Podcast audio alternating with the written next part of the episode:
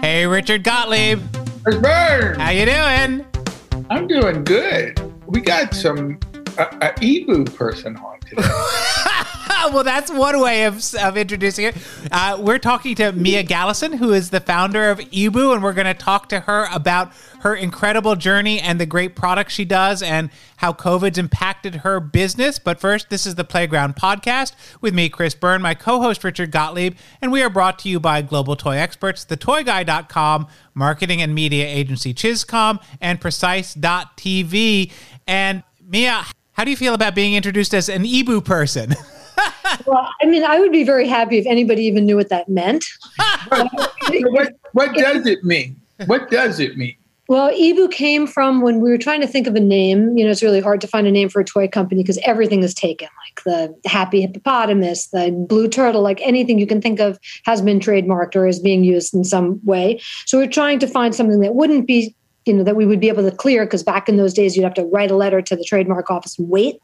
So i like the name the i like the word for owl in french which is ibu but they spell it h-i-b-o-u but we didn't want people to say hi boo i actually like the sound ibu and it's two little e's and a big b and two o's and sort of graphic and it looks like peekaboo or ikboo or something. So it just it seemed really perfect. There were no other e things back then. There was no e-commerce or ebay or e-blast. So it was an unusual shape kind of looks like an animal face i don't know everything about it just seemed right and um, so that's where the word it's, it's a wonderful it's a wonderful name you really were at the forefront of somebody who started a business because you wanted to balance family and work tell us a little bit about how that came about well, I had a traditional job doing product development for other people for a long time. And I was married, I am married to a, a wonderful guy who is a figurative painter.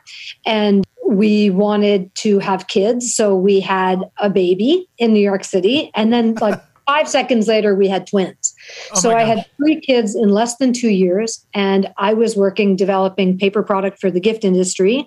And my husband was painting. And I thought, we have to reevaluate this because it's, it's not going to work because he can't stay home with these kids. And I have to make a really good living, you know, to find ways of supporting ourselves and and stay in the city where we wanted to stay. So I thought starting my own business was the only way, and the only way to really do it was to figure out how to be able to stay, you know, make this self-perpetuating organism where we just stayed in one place and we kind of took care care of the kids in this realm and we'd have people coming in and artists would come in and try to formulate a business that would work within this context. And we thought well there's a lot of stuff going on with the adult gift industry right now and even though that's what i know the most about there doesn't seem to be anything interesting going on with the development of children's educational stuff um, simple non-plastic paper-based products for kids. And since my husband was an artist and we knew a lot of children's book illustrators, and my husband is actually also a children's book illustrator, we thought, let's start here. Let's just work here. Let's bring our friends in. Let's bring the people that we know that are psychologists and artists and writers and whatever, and use our home as like a hub and just start generating things that we think that our kids would enjoy playing with that you can't find out in the open market that was filled at that point with everything licensed and a lot of VCR things that you'd put on so kids would be watching TV to learn. So what what year did you start your company? 94. Okay, so a lot's happened since 1994. So when did you know that the company was, was going to stay around? I had a lot of luck right out of the gate, I would say. And I, I do think a lot of it was luck and a lot of it was timing there were not a lot of companies like mine. Nobody really. Um, women with children making toys. I mean, the toy industry was very homogenous at that point. There was very little specialty back in 94 and 95, 96. I mean, my first toy fair was in this little ancillary tent outside of the toy fair. I remember and that. I remember that. And like we walked in with like our our, our saw horses and set up our tables with like, like you know doors on top and fabric on top. It was really primitive. It was an end of an era of these large toy companies and there was a hunger for these small businesses. And we right out of the gate had a lot of big supporters.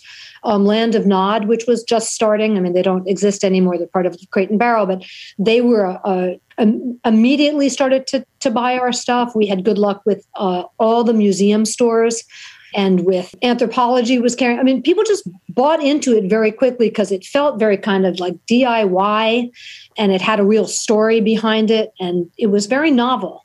And our stuff was quirky. It didn't look like anything else. We were using the art of children's book illustrators that people recognized, but it wasn't licensed.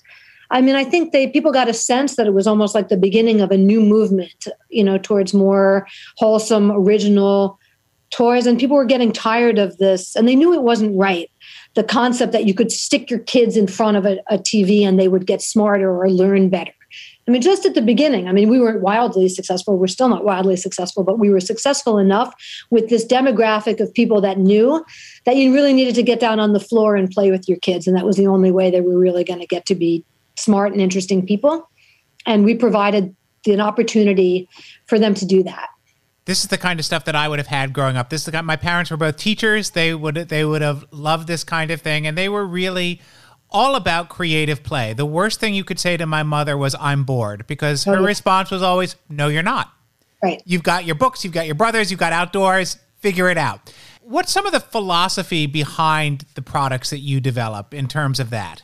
Well, I mean, as parents, we also felt like our kids, you know, should never be bored. They weren't. They weren't bored, and we tried as parents to find things that our kids were interested in and support those interests. So if a kid was interested in in science, we made sure that we got books about science and we went outside and looked at things ways to support those those interests. And the way that that translated into our product was i think that there had been we look at toys from the 40s or the 50s even some early 60s and you see flashcards like bird flashcards yes, for kids. yeah. like you would never see that now. Like what you wouldn't have seen it then. Like what kid wants to learn about every kind of bird that's the kind of thing that maybe one of our kids would have been interested was in birds or dinosaurs or rocks or whatever.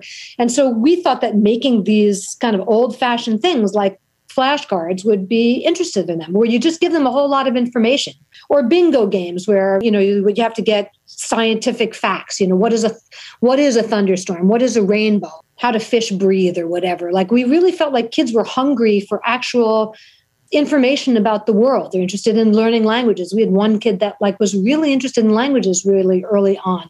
The stuff that was being made for kids was really dumbed down for a mm. while. And we tried to try to elevate that and say you can start teaching kids can be interested when they're three or four or five in things.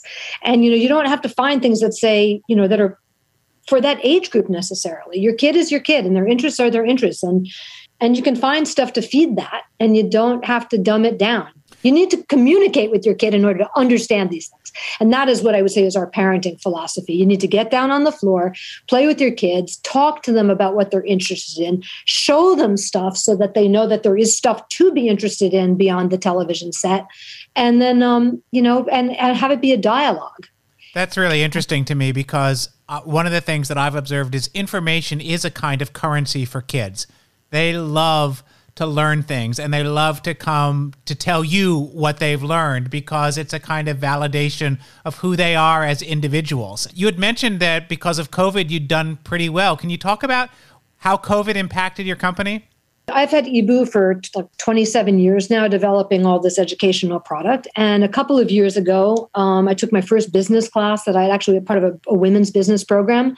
I should have done it way, way, way long ago, but I didn't. So I started very late to the game. And one of the things that they make you do is give like a pitch about what you do. And I felt like we did so many things. I made like juggling balls and art supplies. And I mean, we have a curriculum in eeBoo that that tries to go through all the different levels of development. But I had just started making adult jigsaw puzzles, just like experimenting very lightly in it because I thought there's so many people in that marketplace. So I had, you know, stacking blocks for like really little kids, you know, like I've got little rattles, stuffed rattles. And then I also had adult jigsaw puzzles. And what I learned when I was trying to make this pitch was it was hard to do a pitch that explained a line that was all over the place.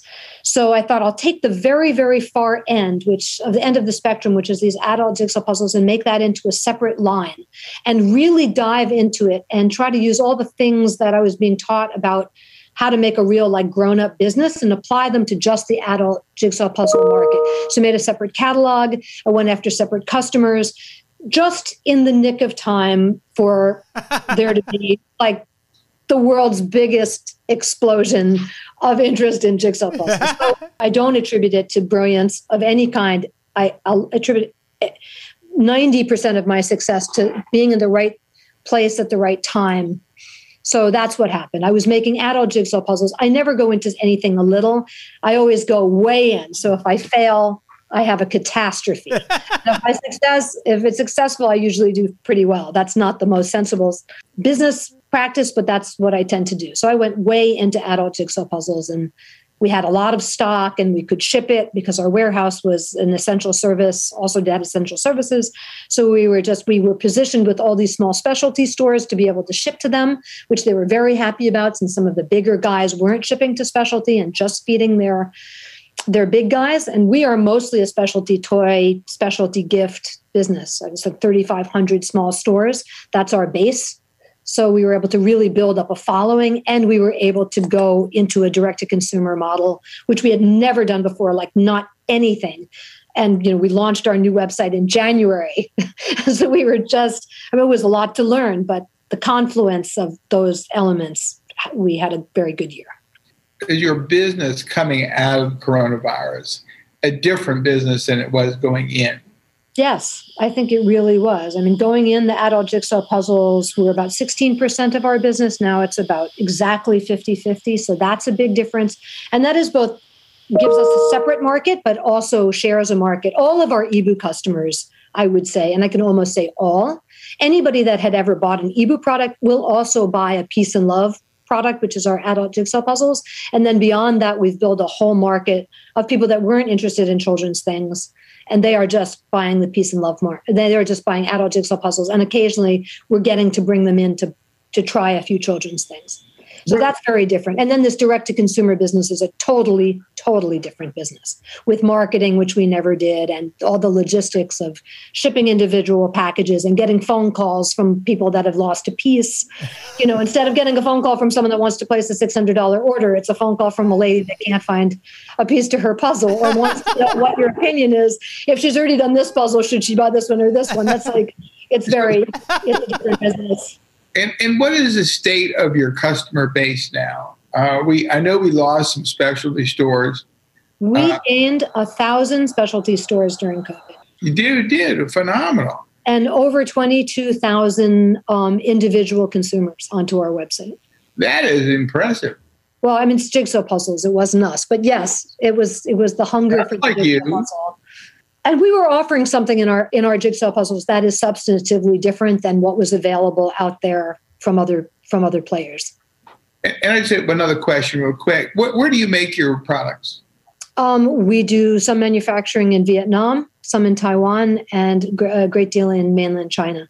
Of the children's products, what would you say are, are, your most popular? You have you have a lot of diversity. You have art supplies, you have games, you have puzzles. What do you find are the most popular? And do you have any data to suggest that they're sort of a gateway? If somebody find buys one, they tend to become a, a customer for over time. I think all of our stuff is great and all of it is a gateway stuff. If someone holds an eeBoo thing, they feel different than a lot of other products. I use very good materials. I used all recycled materials and, and vegetable based inks we've had you know part of our whole thing since we started was a sustainability but our stuff is is very hefty and nice. So when people hold it in their hands they tend to go back and want more stuff. And i've gotten rid of a lot of categories that didn't do well. So i wouldn't say that i have one that is uh, dominant because we have lots of different markets. But our special needs products our stuff that has to do with social emotional intelligence products i think are very very distinctive. I don't think anybody else does them anywhere near as well as we do. So those are very differentiating. I mean, we make them like not only that they're good for education and for talking and for therapy, but also they're sweet and they're kind and they're easy to use um, and they're very accessible. So I'd say all of our social and emotional intelligence stuff has been very strong. We do, we have a lot of stuff that shows kids of diverse backgrounds. That's also been one of our core values. So we have a number of products that have been in our line for 25 years, 23 years that still continue to be some of our best selling products. And those are ones like I Never Forget a Face, which shows children from all over the world, that we did right at the advent of the Iraq war to show people that there were kids, children that were living in all these countries that people were considering to be, you know, hostile or you know enemies of ours so those things those have lasted because that's kind of our brand is that we're you know sensitive and kind and want nice things for people and like can we that I think they're signature product, brand products. how do you keep up with these um, kind of ancillary trends? I don't know that the toy industry would necessarily be aware of social emotional in, in, intelligence uh, as a trend. You were able to tap into these other trends that are going on that are a little more below the radar. How do you know about social emotional intelligence? How do you well, know that? I think is kind of what just differentiates eeBoo from other toy companies, even small sp- specialty ones. Is like we are legitimately and authentically run by parents of a whole bunch of kids who had a whole bunch of friends, and we grew up. You know, our house was our apartment was a epicenter for children of all different kinds over many, many, many years. Our kids are now out of college. Two of them are getting their PhDs. But we saw a lot of kids and interacted with our kids all the time. And so these trends came from our experience as being parents that we probably wouldn't have recognized if we were working in a corporate setting or even in a place where the raising of children was not such an essential part of our life. Right. It was it was organic. I, I, want to go back and ask you a little bit about what are your social emotional learning products because this is a big trend right now. Well, we've done our, our flashcards are what we sell the most out of. We have I mean we have simple ones like good manners. And then we went to something called What Do I Do? And those were scenes like little illustrations with animals, not children. So they were easy and accessible for a child and say, okay, so there are two bunnies over here and they're talking, and there's a bunny over here that's not clearly not being included. Like, what's going on here? What do you do? What do you do if you're these bunnies? We don't call them flashcards, we call them conversation cards. And they're meant for a parent or someone in their lives to show a kid and say, what's going on here?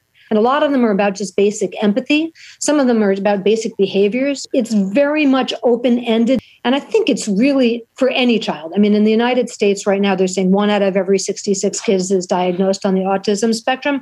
But who knows? It could whatever we're calling that and whatever we're defining that spectrum, there are a lot of kids that don't know how to communicate with other people, that don't know how to make eye contact, that don't know how to relate because they're either in front of their screens too much or they've been socialized in a, a different way. Those flashcards, getting kids to talk about that, that's something that is a, a modality that's used in therapy with kids. Yes, 100%. And as a good parent, you want to, like, when your kids are getting ready for school, you kind of, in our opinion, I don't know, it's not based on science, but it's based on parenting. You want to like set your kids up for the day. Like, okay, here you are, you know, how do you feel? Like, what are you going to do today? Like, you know, what are you hoping for? What are you nervous about? Like, kind of setting them up to send them out. And when they come back in at the end of the day and you eat together or you spend some time together after work, you got to go through it. How was your day? Mm-hmm. Like anything happened that was confusing to you? Anything that happened was great? Like what was like, I don't know, what is like your rose, your thorn, your whatever, you know, some version of that. Because it lets them, you know, you just get to things that you wouldn't otherwise get to. I mean, sometimes there are very sticky things that are happening with kids at school. And unless you you know come keep coming at it they're not going to get that out. And the last thing you want as we discovered you know really how important that was is to start these conversations when your kids are little and keep going with it. So you're not one of these parents that have teenagers locked in the room that won't talk to you at all. Like you really want to normalize conversation so that you're not knocking on their door and trying to find out what's going on with them after you haven't talked to them for five years. When I was a kid, I was looking back, I think they were trying to thin the population because we would have uh, at our playground, it would be a cement slab uh, and a chain link fence. And, and so the design of the swings was so that you could not only knock out your your brains but your teeth as well. Yeah. and, and, and today we're very safety conscious. And I'm wondering, do you have any insights from your work on what happened? Why, why are uh, millennial parents far more safety conscious and and emotionally aware of where their children's heads are? I mean, I'm really only speculating. Uh, did you grow up in New York City? No, I grew up in in uh, Hampton, Virginia. Because growing up in New York City, it was so dangerous and so ridiculous. I'm like, cannot yeah, it was dangerous at the Willis Sims Eaton Elementary School playground too. talk about like really bad playgrounds. 1968, 69 in New York City was terrible, and I can't believe my parents like allowed us out and about at insanely young ages. So I think as my you know as as our my parenting was like I was definitely more protective of my kids than my parents had been of mine. Like I didn't want my kids in an elevator with certain people in the building. Like my parents, like uh, they wouldn't even have thought of that. I think it's cyclical a little bit, and people react to the kind of parenting that is trending, and maybe they kind of push against it or believe they can improve upon it with their kids.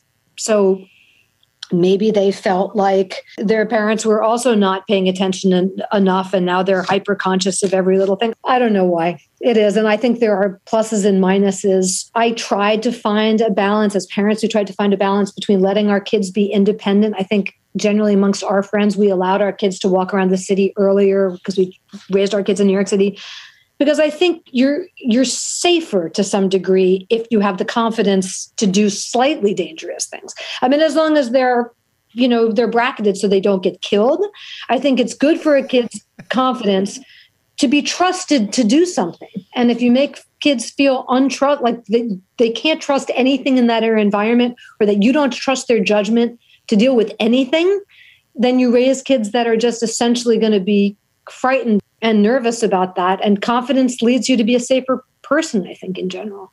Who is your customer? Who is my customer? We have the adult jigsaw puzzle market, and I think that is a woman that loves to do puzzles but wants to do something with slightly a more I wouldn't say it's not a feminine theme, but it's a it's a woman theme. Like we do things that women like, like birds and flowers and things like that. But we also do some that are political. We do a women's march, we do a climate march, we do a suffragist puzzle, um, and we do science puzzles that are because women like science. I mean, we don't necessarily do the bracketed things that a more conservative company would think, oh, this is a woman's thing. For our children's products, I think we are we market to people that want to spend time with their kids that value the quality or that value the recycled nature of our stuff. We appeal to parents who want to stretch their kids in terms of of learning and feel like their kids can handle more educational material. And they want to push their kids. They have higher aspirations for their kids it's a large demographic. It's it's aspirational somewhat. They want to you know they want their kids to have a broader view of the world. They want their kids to see children of, of different ethnicities because they value that in because they value that. They value education, they value science, they value quality, they value sustainability, they value the fact that they're supporting a woman-owned business, all of those things. That the quality of the art that they believe kids can appreciate good art and good design. I think there's a big part of the population that doesn't believe that's important for children. We totally think that things being beautiful and well made are great for children because it teaches, you know, it gives children an idea of what those what beauty means and good design means, means and what good illustration is. But there are a lot of people that don't care about that. So right. we are definitely appealing to the people that do care about that. How has your sales operation changed during COVID? Well, we were very fast to be remote. And then came this wave of direct to consumer business. So we had to um, hire new people which we did. We implemented a whole new meeting structure. And then we just have a more rigorous face to face meeting schedule. I've hired a lot of people that live with other people that work for me. Like I hired people's wives and husbands and girlfriends and roommates because that's how I could train people. And I trusted those people and I knew they were going to be in there supporting one another. So we have, um, we didn't add a lot of addresses to our roles, but we added a lot of people. We've tried to engage as robustly as possible in the digital trade shows, which have gotten progressively better. We seem to get good responses. I mean, it seems to be growing. And now we're looking forward to Shoppe Object is going to be in October, I think. That's pretty much a done deal. We're thinking about going to the toy fair in October. That's still up in the air a little bit, but I think we'll start participating in that regard. And we have, you know, very long conversations with all of our sales reps over Zoom, in which I hold everything up and I open everything up. And I've always done sales presentations myself. I'm still meeting with the buyers from stores, and I see their living room and they see my living room, and we like, yeah, and we do a lot of Zoom calls. I would say it's like you know, eight hours of Zoom calls a day pretty much. It's now the new normal. Yeah. It's nice to get back to the back to the office. Did you ever try dabbling with the mass market? I looked at, you know, what would be necessary to do to meet to meet the needs of of these larger accounts And I thought it wasn't necessarily worth the trade off. I mean, when my kids were still home, and because remember, they're like in one solid block, they were like three of them in two years. I didn't want to give up those years. And I knew because I had kind of experimented with it a little bit, like I really didn't want to give up my life. And you read articles about small businesses that ramp up like that. And they say, I'm in the office until midnight every night. I was like, no, this is my opportunity to, to be with my family. And I'm making enough money to live decently and well and whatever. I'm going to get them on their way. And then I'll start dealing with these other challenges. And that's what I did. They all went off to college. And then I started looking at those possibilities. So we did some stuff with Target. We've done some private label things. Um, I now have a new sales manager who's very strong, and I believe that we will do more of it now going forward. I mean, not in a mass way, in that we dumb down our product or we start making it out of plastic or we reduce the quality. I mean, I'm only interested in going into the mass market if I can retain my the quality of my brand and the the feeling of my brand. So, Mia, we're going to ask you the question we ask all of our guests here on the Playground podcast. Tell us a secret. I don't know if this is a secret, but it's definitely a mystery to most people. And I think especially women in business, but it could be anyone. I think the best piece of business advice I ever got was when someone told me, don't ever let someone make you make a decision on the spot. So I guess the secret about me would be I never give a decision on the spot. I always say, I'll think about it and I'll call you back. Mia Galison, who is the founder of eeBoo, thank you so much for joining us. You know, I listen to you talk and I think all the corporations I talk to right now who are talking about diversity and work life balance and all of that. And that's been baked into your company since day one. And it really shows in the quality of the product you do and your following and just the beauty of it. So thank you for spending the time with us today. We really appreciate it. Oh, thank you very much. Thanks. This is the Playground Podcast, and we'll be right back with the end cap. And now we come to the part of the show that we call the end cap, where Richard and I talk about issues that are top of mind in the toy industry right now. And certainly one that we've been talking about all year is diversity, social change. We've seen all the great stuff that Mattel has done with Creatable World and all of their more inclusive Barbies. We've seen the Fresh dolls. And now, in celebration of Pride Month, Mattel has introduced a Pride Uno. And of course, the set that's getting a lot of publicity and a lot of attention is the Everyone is Awesome set from Lego that celebrates really the entire range of humanity and diversity. And Richard, you recently wrote about social change and how toy companies are responding. Yeah, because I think what's really fascinating about this, and what really struck me, was I don't think a Mattel or a Lego or any major company that has spent literally billions of dollars and decades building brand equity would risk that equity if they thought it was a bad decision. They wouldn't take a cultural position if they thought it would be bad for their brand and for their company. So, what that tells me is that these companies believe it's good business. And so the question becomes why is it good business? And I think that says a lot about this current young generation of parents who really did not grow up with a lot of the walls that were put up as far as race, religion, and gender were in prior generations. I think it also points out that the toy industry consistently reflects the culture. It doesn't lead the culture. If you look at the original instruction sheet for the erector sets, it says, Hey boys. Unthinkable that a girl would want to engineer something in the early years of the 20th century. And I think what we see in the Everyone is Awesome set, in the Pride set from Uno, is we see an evolution to a time that is much more celebrating diversity and inclusion. And it's not just that it's a good political statement. There's a lot of research out right now that shows that D&I programs increase employee retention, they increase innovation within a company, and though it's only one element, it can impact sales and stock prices. So it really is part of being a responsible player in today's environment to acknowledge all of this, and in the case of Uno and Lego, celebrate it.